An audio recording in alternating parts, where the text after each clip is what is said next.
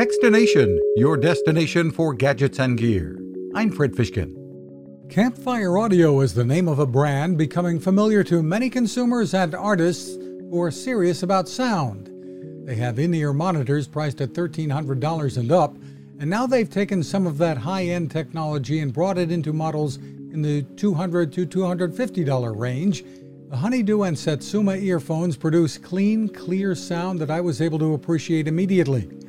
VP Caleb Rosenau says they're engineered and made in Portland, Oregon. This is a Honeydew. It's an ABS body, smooth, comfortable in the ear, stainless steel spout, our own custom MMCX connector here. Which enables cables to be easily swapped out when needed.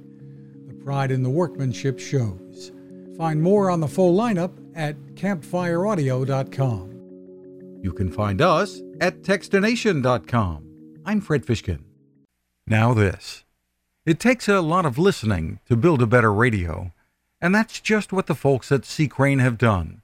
Bob Crane and his crew, nestled among the rivers and tallest trees in the world in Fortuna, California, have made a habit of listening to their customers.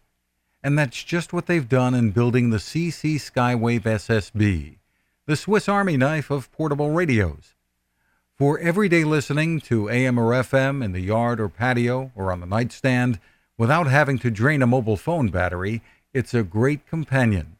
But it is also a companion equipped for NOAA weather information and alerts that can be life saving.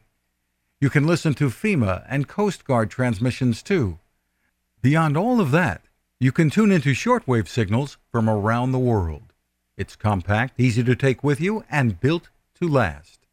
The CC Skywave SSB. Click on the link at techstination.com.